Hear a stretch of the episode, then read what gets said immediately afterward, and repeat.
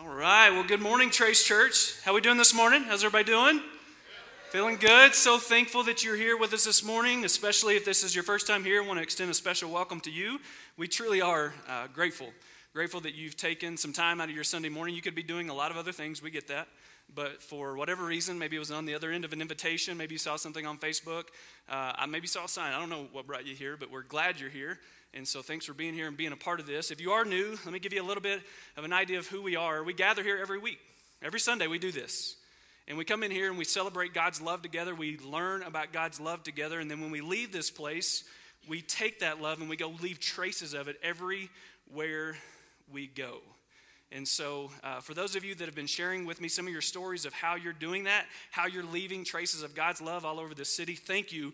I kid you not, it's one of the highlights, if not the highlight of my week. When I get an email from you, when you share something on Facebook, and you're talking about how you're leaving traces of God's love, living out our mission in the city, uh, it's the highlight of my week. And so, some of you have been sharing stories from the uh, exercise that we did a few weeks ago where we handed out envelopes. And if you weren't here, a few weeks ago we handed out envelopes, gave away thousands of dollars in each envelope. There was either a $20 bill or a $100 bill. And we said, listen, we want you, these envelopes have already been prayed over, but we want you to pray over these envelopes as well. And our hope is that God will open our eyes and get the focus off of ourselves because all of us, if we're honest, focus on ourselves too much. God, get the focus off of ourselves, open our eyes, help us to see people again. And when we see people again, let us be prepared to leave a blessing in their life. And so we gave you envelopes of a $20 bill, $100 bill, and you've been sharing stories of how God has been opening your eyes. Now, somebody, raise your hand if you were not here and you were not a part of that. You did not receive an envelope. Raise your hand if you were not here. This guy right here, right here. Come on down. I got your envelope right here. So you never know what's going to happen. It might be the 100. It might be the hundred. Take that. It says, leave a trace of God's love in there. And uh, that's why you never miss church every week, guys. You don't miss church because you never know if you're going to get an envelope with money in it. But uh, we didn't do that to be gimmicky. We didn't do that because it's like, hey, watch this. We did that because we honestly believe that if we can open our eyes to see people again, it will help us live out the mission that we put in place as this church to start leaving a trace of God's love everywhere we go. And here's what we're learning. As we start to open our eyes and see people again, as we start to get the focus off of ourselves and onto other people, I believe that all of us are moving in the direction of Jesus. And when we move closer to Jesus, we actually start to be more like Jesus. And guys, as a church, the more that we will become more like Jesus, the more that we'll represent his complete and perfect love. We talked about that a couple weeks ago and we will give people in our lives a much more compelling reason to even give this place a shot or other churches. It's not all about us. When we actually live out this mission, we give people a depiction of Jesus that's more accurate than what many people have experienced. And that's exactly what we're going to talk about today. Now, on the other end of this idea of moving in the direction of Jesus, which we all hope to do, let's talk about our current reality. Because our current reality is not that more people are moving toward Jesus and toward the church, but they're actually moving away from the church. They're moving away from God. And we need to talk about that. And so we're going to talk about that this morning. Now, there are various reasons why this has taken place. A lot of it has to do with how Jesus is spoken about. And so, if you saw the title of the sermon, if you we put it out on Facebook, of course, I talked about it last week.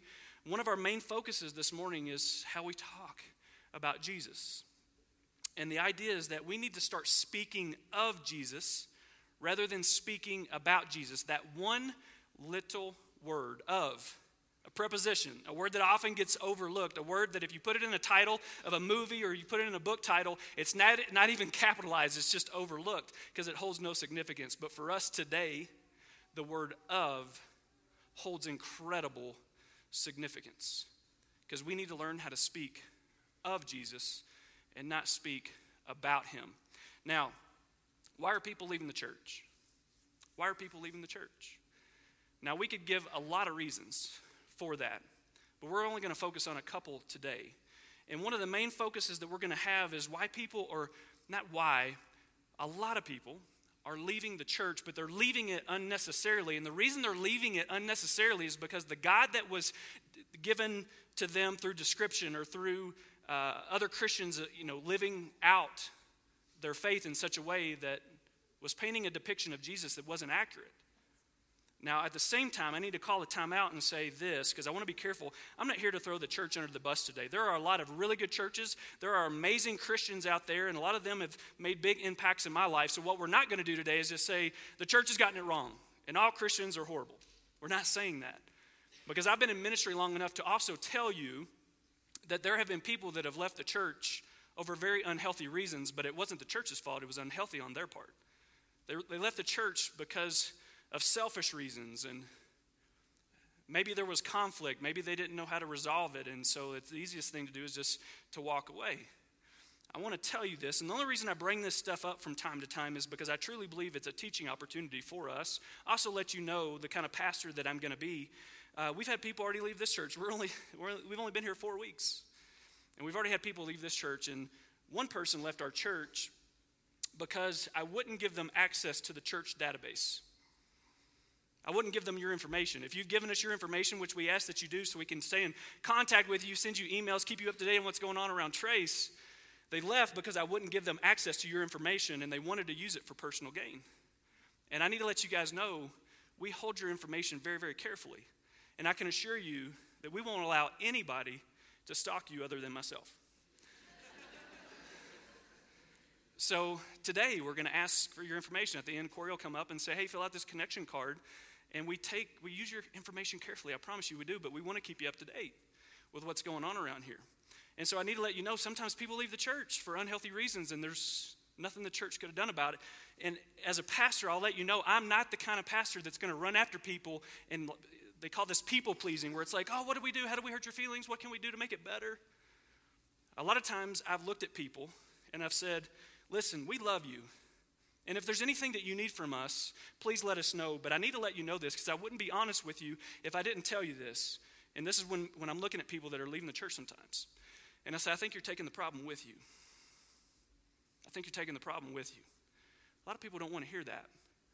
But a lot of times I take the position of a pastor with more of a leadership stance and a coaching stance and teaching opportunities than I do, oh, let me just make sure everything's okay. Now, don't get me wrong. If we ever hurt your feelings, if we ever do anything that we need to take ownership for, I promise you we will take ownership for it. We want you to let us know. If we've ever done anything um, that hurt your feelings, that caused you to feel something that we don't want you to feel. And so that's going to be a part of our conversation today. And going back to one of our main focuses, it really pivots around this statement. Speaking of Jesus will draw people in while speaking about Jesus often leads people away. One little word about versus of makes a huge difference. Why are people leaving the church? Why are people walking away from God? A lot of people have done so unnecessarily because the God that was presented to them actually doesn't exist. And the reason he doesn't exist is because we have depicted him in such a way. We have said things in such a way that don't line up with the character and nature of who God is. Now, let me have a time of confession. The reason I know this is true, if for no other reason, is because I've done it. I've done it. I've said things about Jesus before in the past that simply were not true. And sometimes we do this out of pure ignorance, where other times we, we say things because what we're saying, we actually believe it's true. We actually believe that it's right. But we haven't done our due diligence to study the scriptures for ourselves, to read in the gospels for ourselves, to make sure that how we're depicting Jesus and what we're saying about him, how we're speaking of him, lines up with who he really is. And a lot of people have left the church unnecessarily because they've left a God that doesn't actually exist based on how we've depicted him. We need to talk about that today. Because as a church, I think you would agree with me that we want to make sure that we're representing him well. Now, we're going to mess up at times, but let it not be because we've been careless. And let us remember that God will forgive us, but we want to be very careful with how we're representing who Jesus is. And many of you know this. I mean, if you'll, let's just play a little game. How many of you, if you don't mind, please participate? Sometimes, like, ah, I don't want to raise my hand, but just raise your hand. How many of you guys maybe came to this church and you struggled coming here because of past church experiences? Just raise your hand. Look around. Okay? How many of you guys know a family member, friend, neighbor, coworker who maybe you've invited or you don't you're afraid to invite because you know that they've had past church experiences, you've heard them talk about it and they don't want to come because of that. Look around. Now once again, it's not always the church's fault. We got to be clear about that. But a lot of times it is. And it's my fault. And I want to make sure that you understand that because when we move in the direction of Jesus this morning, I'm with you. We're going to do this together. And this subject is maybe one of the most important subjects that we could talk about as we build the foundation of this church. So here's what we're going to do. This is going to be a little bit different. We're going to start off this morning by killing some gods.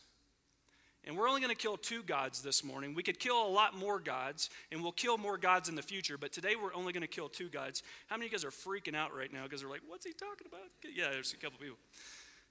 So, the reason we need to do this is because some of these gods are the gods that people have experienced when they've come to church, and it's not an accurate description of who God is. And so, if they've experienced this type of God, they left the church unnecessarily because they left a God that does not exist. Let's start with this one Bodyguard God. Bodyguard God is the God that maybe your mom talked to you about, said, Hey, God's going to take care of you. Everything's going to be okay. Nothing bad is going to happen to you. I still have to be careful as a parent to not do this. Bodyguard God says, once you put your faith in Jesus, everything's going to be okay. Like He'll take care of you. Nothing bad is going to come your direction. You'll be okay. One of the biggest arguments for people who leave the church is because of bodyguard God, because the belief is if God is good and He's a loving God, why and how does He let such awful things happen to good people? Maybe that's an argument that you've had.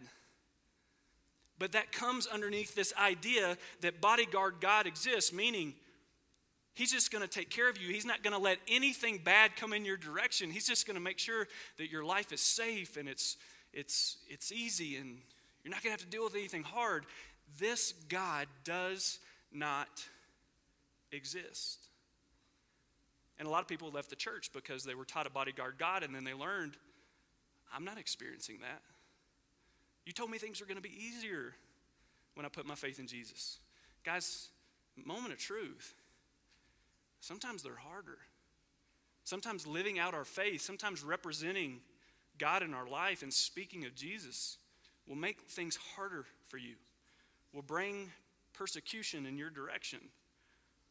I've even had friends, and I'm thinking of one person specifically right now who she was an incredibly faithful woman and uh, just a strong, strong woman of, of Christ.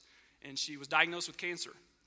And some people in the church that I was a part of at this time, this was a long time ago, came to her and said, You must have an unconfessed sin in your life because you shouldn't have cancer. Or if you do have cancer, God should be healing you of that cancer. And if He doesn't heal you of that cancer, that means you've got some kind of unconfessed sin in your life. It must be your issue because of bodyguard God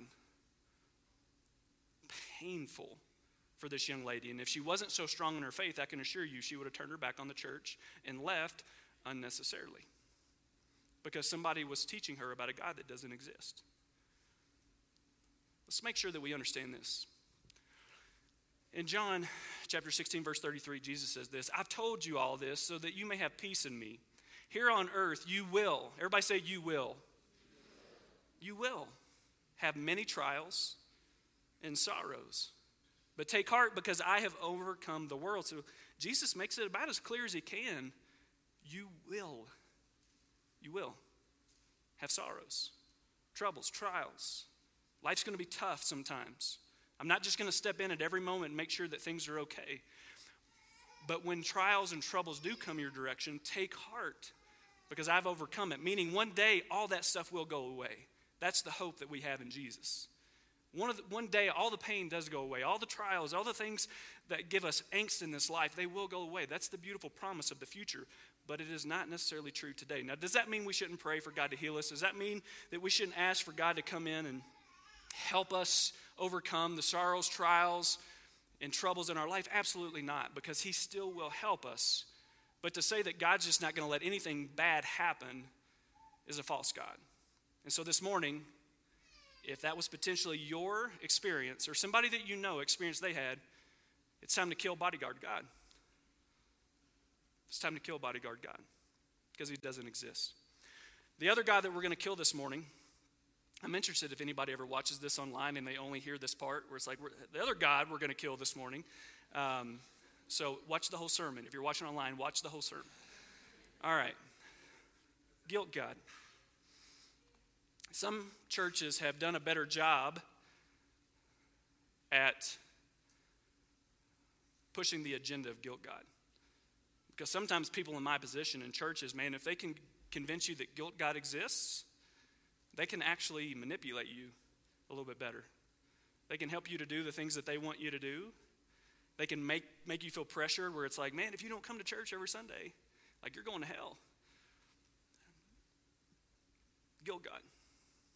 Guilt God makes us feel like, man, if I'm not doing enough, then I'm not earning God's love. And it leads us into this performance where it's like, hey, I need to read the Bible more. I need to pray more. I need to go to church more. And the only reason we're doing that is because we want to get this guilt off of our shoulders. And we're going to talk more about this when we get to our Christmas series. And I'm really excited about our Christmas series, but I'll give you a little nugget of it now. There should never be a component of performance in our faith.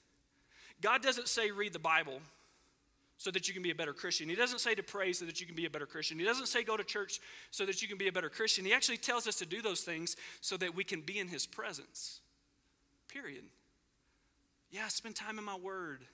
Learn about who Jesus is so that you can be in my presence. Spend some time talking to me. It doesn't have to be fancy, there's no, there's no right or wrong words because I want you to be in my presence. Yeah, come and gather at a church a gathering of people to worship and honor God so that you can be in my presence. But guilt, God says, no, you do those things because if you don't, God's not going to love you. And then sometimes we feel like God punishes us for the mistakes that we have in our life because of this idea of guilt, God. Now, how did we get here? Some would say it's bad theology, and I agree with that, but in its simplest form, we have landed here because we have spoken incorrectly about God and Jesus for far too long.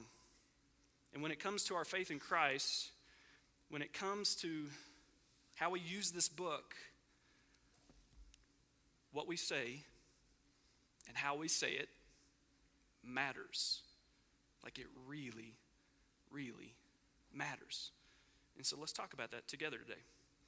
For those of you that don't know, um, a long time ago, again, I never planned to get into ministry. It wasn't my plan, it was God's plan. And in my 20s, I had a bachelor's degree, and I, I still do, a bachelor's degree in exercise science. I used to own a health club, and in that health club, I did a lot of personal training. And this was back in Lexington, Kentucky, when I used to live there. And for some, at times, I would train people for long, extended periods of time. And there was a, this specific gal named Liz, and Liz was in her 60s. And I trained Liz three days a week for five years. Think of how many conversations we would have had. Three days a week for five years. Now, Liz grew up in church and was one of those people that learned about some false gods that don't exist and walked away. She was anti religion. She was anti church. She was for about everything that I was against. And I tried so hard to convince her to come back to church. I mean, I had all these tactics and methods and things that I had learned about to try to win people over and convert them, and I shared with her all the right Bible verses. And years, guys, years, probably a couple years of doing this, trying to convince Liz that she needed to come back to church, and she wanted nothing to do with it. And so finally, I gave up. I gave up. But again, this is only two years into our five year relationship, and and just so you know, we had an incredible, incredible friendship. Kind of a side note here Liz actually helped Emily and I with one of the, no, not one of, the biggest fight that we've ever had in our marriage of 13 years. The biggest fight we've ever had. Liz is the one, somebody that's not even, you know, doesn't even have faith in her life. She helped us in that, in that particular fight. And if you want to know, the fight was over pork and beans. I kid you not. The fight started over pork and beans. That's a, that's a story for another day. But she helped us. We loved Liz. Emily and I both did. We loved Liz. We spent time with her. We'd go out to her house out in the country. But Liz didn't want anything to do with the church. Now, Notice I said that she wasn't anti Jesus because she never really brought up any problems with Jesus. And I need to make a confession here because Liz, for so long to me, was nothing more than an, an agenda, a project, somebody that I was trying to convince to believe what I believed. And so I threw a lot of facts at her, a lot of, a lot of statistics, even. I threw a lot of scripture at her. And she didn't really care about any of that stuff. And then something very, very interesting happened. When I gave up, when I stopped trying to convince Liz to come to my side, I still talked about Jesus. But actually, I didn't talk about him, I spoke of him. Because he was the most important thing in my life. And so at this point, I'm not trying to convince anymore, convince Liz anymore, but I'm meeting with her three times a week for years at a time. And so, of course, I'm still going to talk about the most important thing in my life. It just naturally came out. And something very interesting happened. Liz started to speak about Jesus with me. And then she started to speak of Jesus with me. Now, Liz never came to church with me, but we moved, don't miss it. We moved toward Jesus together. But it wouldn't happen until I got rid of the agenda, until I got rid of the project, and I stopped speaking about Jesus and I started to speak of him. Here's a distinction I would make on the difference between the two. I have found over the years when I speak about Jesus, when I talk about Jesus, sometimes it feels like I'm at a distance lobbing scriptures at people from a distance. It's like, yeah, did you know Jesus did this? And did you, do you know about this in the Bible? And it kind of seems like it's, a, it's at a distance, and people feel that distance. And a lot of people are like, I don't really care. But when I speak of Jesus, it's as if I'm inviting them into a more intimate part of my life, talking about how He's moving in my life, what He's done in my life, how He's transformed my life. And when I do that, I invite them into this layer. I would call it a layer deeper into my life. And I think people really appreciate that. I think to a great extent, a lot of people are missing intimacy in their life, not sexual intimacy, just intimacy in relationships. And so when you take them a layer deeper in your life and you speak of something that's probably one of the most important things in your life, I think that they appreciate it. Here's another way I would make that distinction. Mel Gibson fans, where are you at? Any Mel Gibson fans? Yeah, look at you guys. Yeah, even heard a woo there. That came from Corey. It was kind of weird. Um, Mel Gibson. Now, I, I'm a fan of Mel Gibson. And I could talk to you about the movies that he's been in Braveheart, some of you guys are big fans, Patriot, all the lethal weapon movies, right? But I came a bigger fan of Mel Gibson when he became the director of The Passion of the Christ, and not just because the movie was well done, and it was, it was probably the best depiction of the crucifixion that has ever been done in the past and even to date. But the reason I became such a big fan of his is because of how many people in Hollywood said, Mel, if you do this movie, you're wrecking your career. Like he had so much heat coming in his direction from the people in Hollywood that, man, you don't want to do this movie, you're throwing your career away, and he didn't care. I love that because he believed in this project so much and he moved forward with it. Now, I could tell you things about Mel Gibson because I have watched his movies. I've learned a little bit about him, but I can't speak of Mel Gibson because I've never met the man. I can only speak about Mel Gibson because I only know facts and information about him. Let me contrast that with this lady. This is my beautiful wife, Emily. And she didn't know I was going to do this. Where she is? She's somewhere around here. This woman is truly the love of my life. She's an incredible mother and the best partner in ministry a pastor could ask for. I love how festive she is. Just this past week, she filled our house with pumpkins and leaves and other festive decorations. I love how she does that every single holiday. Her love and support make me a better pastor, make me a better father, they make me a better husband. And after all that bragging, there better be some other festivities going down tonight, if you know what I'm saying. Sorry. Earmuffs, kids, earmuffs, earmuffs, earmuffs. I'm sorry.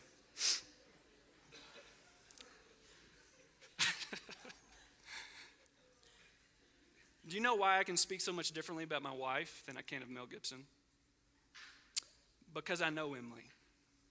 I've spent time with her, experienced struggle with her, celebrated the biggest moments of my life with her. Our relationship, don't miss this, allows me to speak of her and not just about her.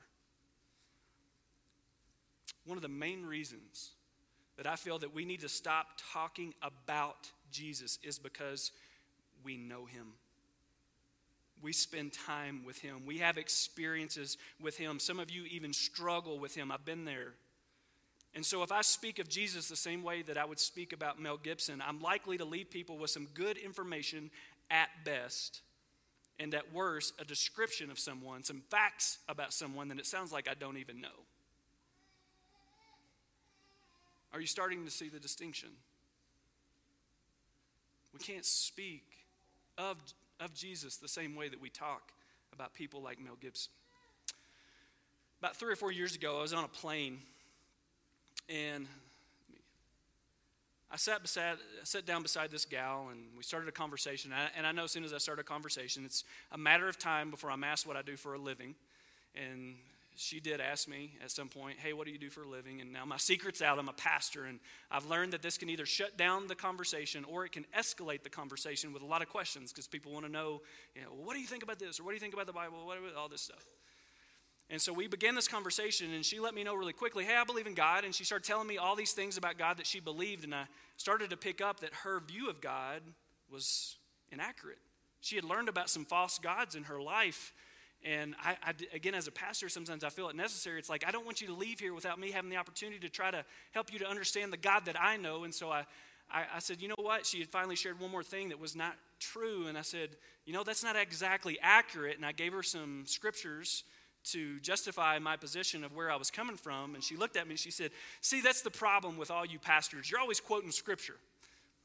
yeah, I guess we are. I mean, that's kind of part of my job, but, but that statement, that statement stuck out to me because I heard something different in her voice when she said that. And it stuck with me a long time, and it kind of made me uh, look within, kind of do a spirit check, and ask myself a few questions. Are my interactions with other people about Jesus simply me sharing information? Because Jesus dying on a cross for you, for me, it wasn't so we could just share information. It was so that we could talk about transformation and talk about the formation of how we're becoming like Him or hoping to. And so when our faith simply becomes about sharing information, people aren't interested and they leave the church and they turn their back on God. Because it shouldn't just be about information. And so I want to take a moment, just confess. And all of you in this room, and I'll look in the camera for all those that may be watching online today. If you've ever been on the other end of a Jesus conversation and all that was given to you was a bunch of information, I'm sorry.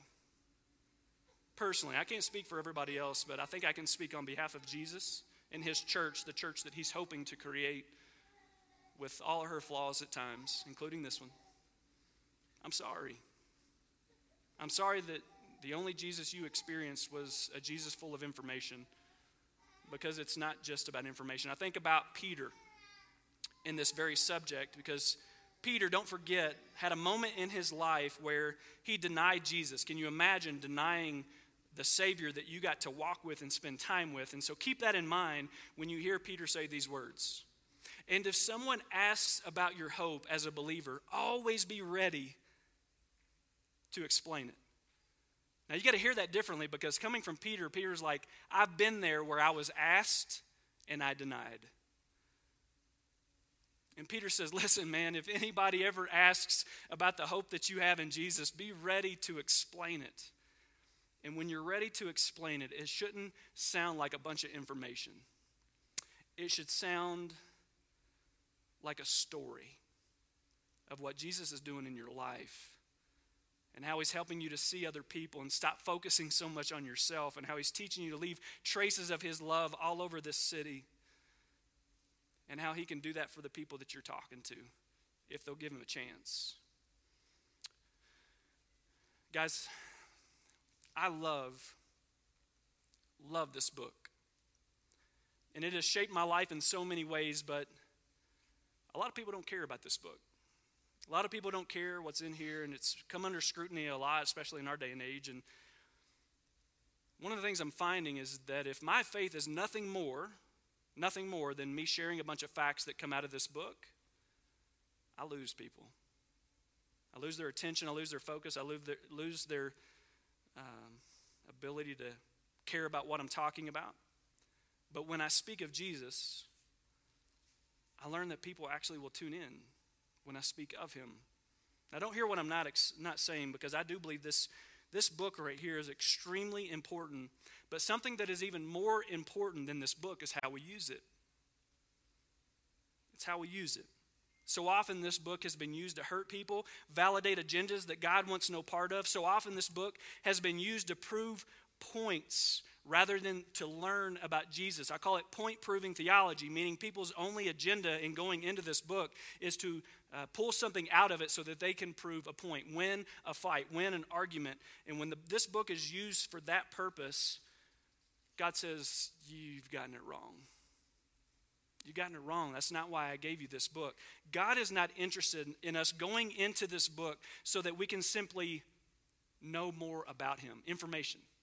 God wants us to get into this book so that we can know Him. Because when we get to know Him, we will actually speak of Him because we speak of people that we know. Just stare at that statement.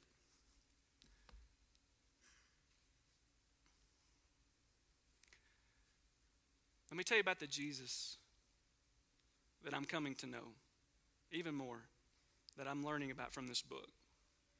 The Jesus I've come to know and now speak of, he walked on water, he brought the dead back to life. He healed people of diseases. He also lived an interruptible life. We talked about that a few weeks ago. And he stopped for people who needed him. He had conversations with prostitutes. He knelt down and washed people's feet. He sat beside a woman at a well. And even though she had a sex filled life and was living adulterous relationships and full of shame, he offered her living water and eternal life. He also allowed himself to be arrested. He allowed himself to be crucified for you and for me. This sounds like somebody that I want to move towards. Can we move in his direction together today?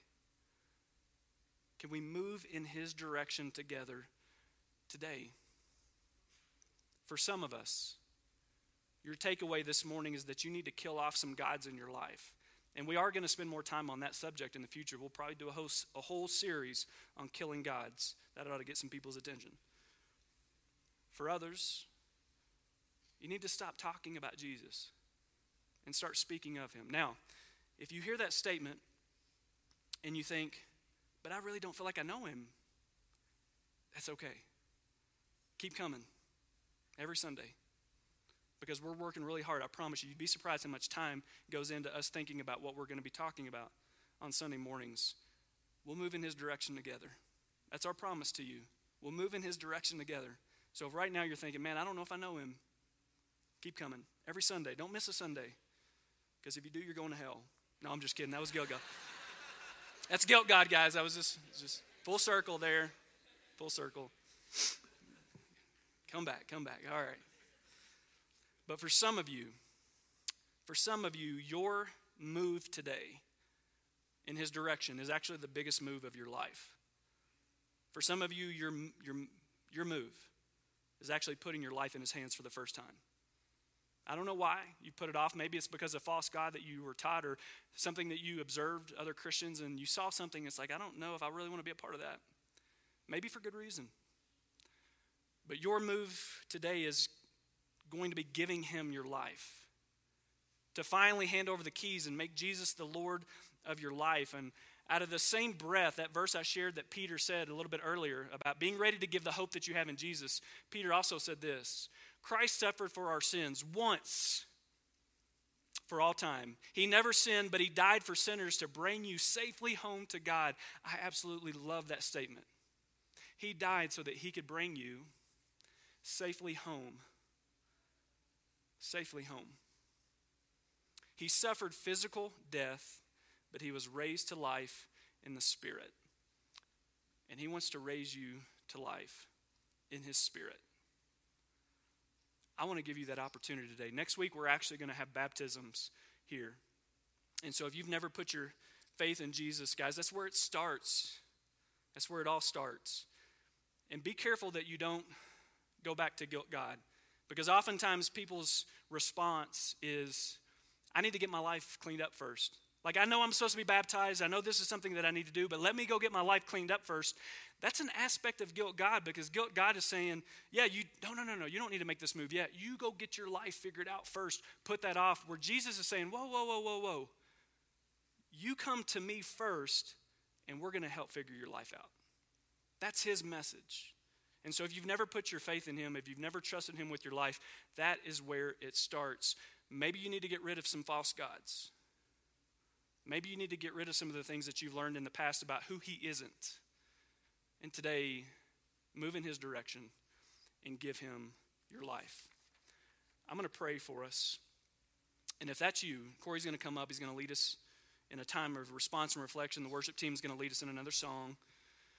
I'm going to be over here and uh, Corey, I think, is going to be over on this side. And uh, after he explains what we're going to do, he'll do that in just a second. Um, come talk to us. If you need to make that move, if you need to put your life in Jesus' hands for the first time, hand it over. Hand it over. And let's move in his direction together. Let me pray. Father, God, we come to you right now and there's so many other things that we could have talked about this morning when it comes to the false gods that we've come to believe in, things that have been represented to us inaccurately, which has led many people to unnecessarily leave your church, your bride. And so, Father, I pray that you show us what our move is. Whether we need to kill a false God in our life, whether we need to get more involved in your word, not to know more about you, but to know you so that we can speak of you we need your partnership, Father, and we know we have it. But for those that have hesitated to hand their life over to you, God, would you make sure that they kill the God off that says, hey, go get your life figured out first. That's what you're supposed to do. And then you can come and join my family. Then I will bring you home, as we read from Peter. No, that's a false God. We need to kill that God. Remind them that you want them to come broken and messy and screwed up and everything that they bring to the table, all the baggage, you want it all, and then you want to help them move forward with your help. God, thanks for the opportunity to have a real conversation. I pray that this church is becoming a place for people that can say, I'm home. I'm home. I love you, Lord. Thanks for giving me the opportunity to speak on your behalf. I pray this in Christ's name.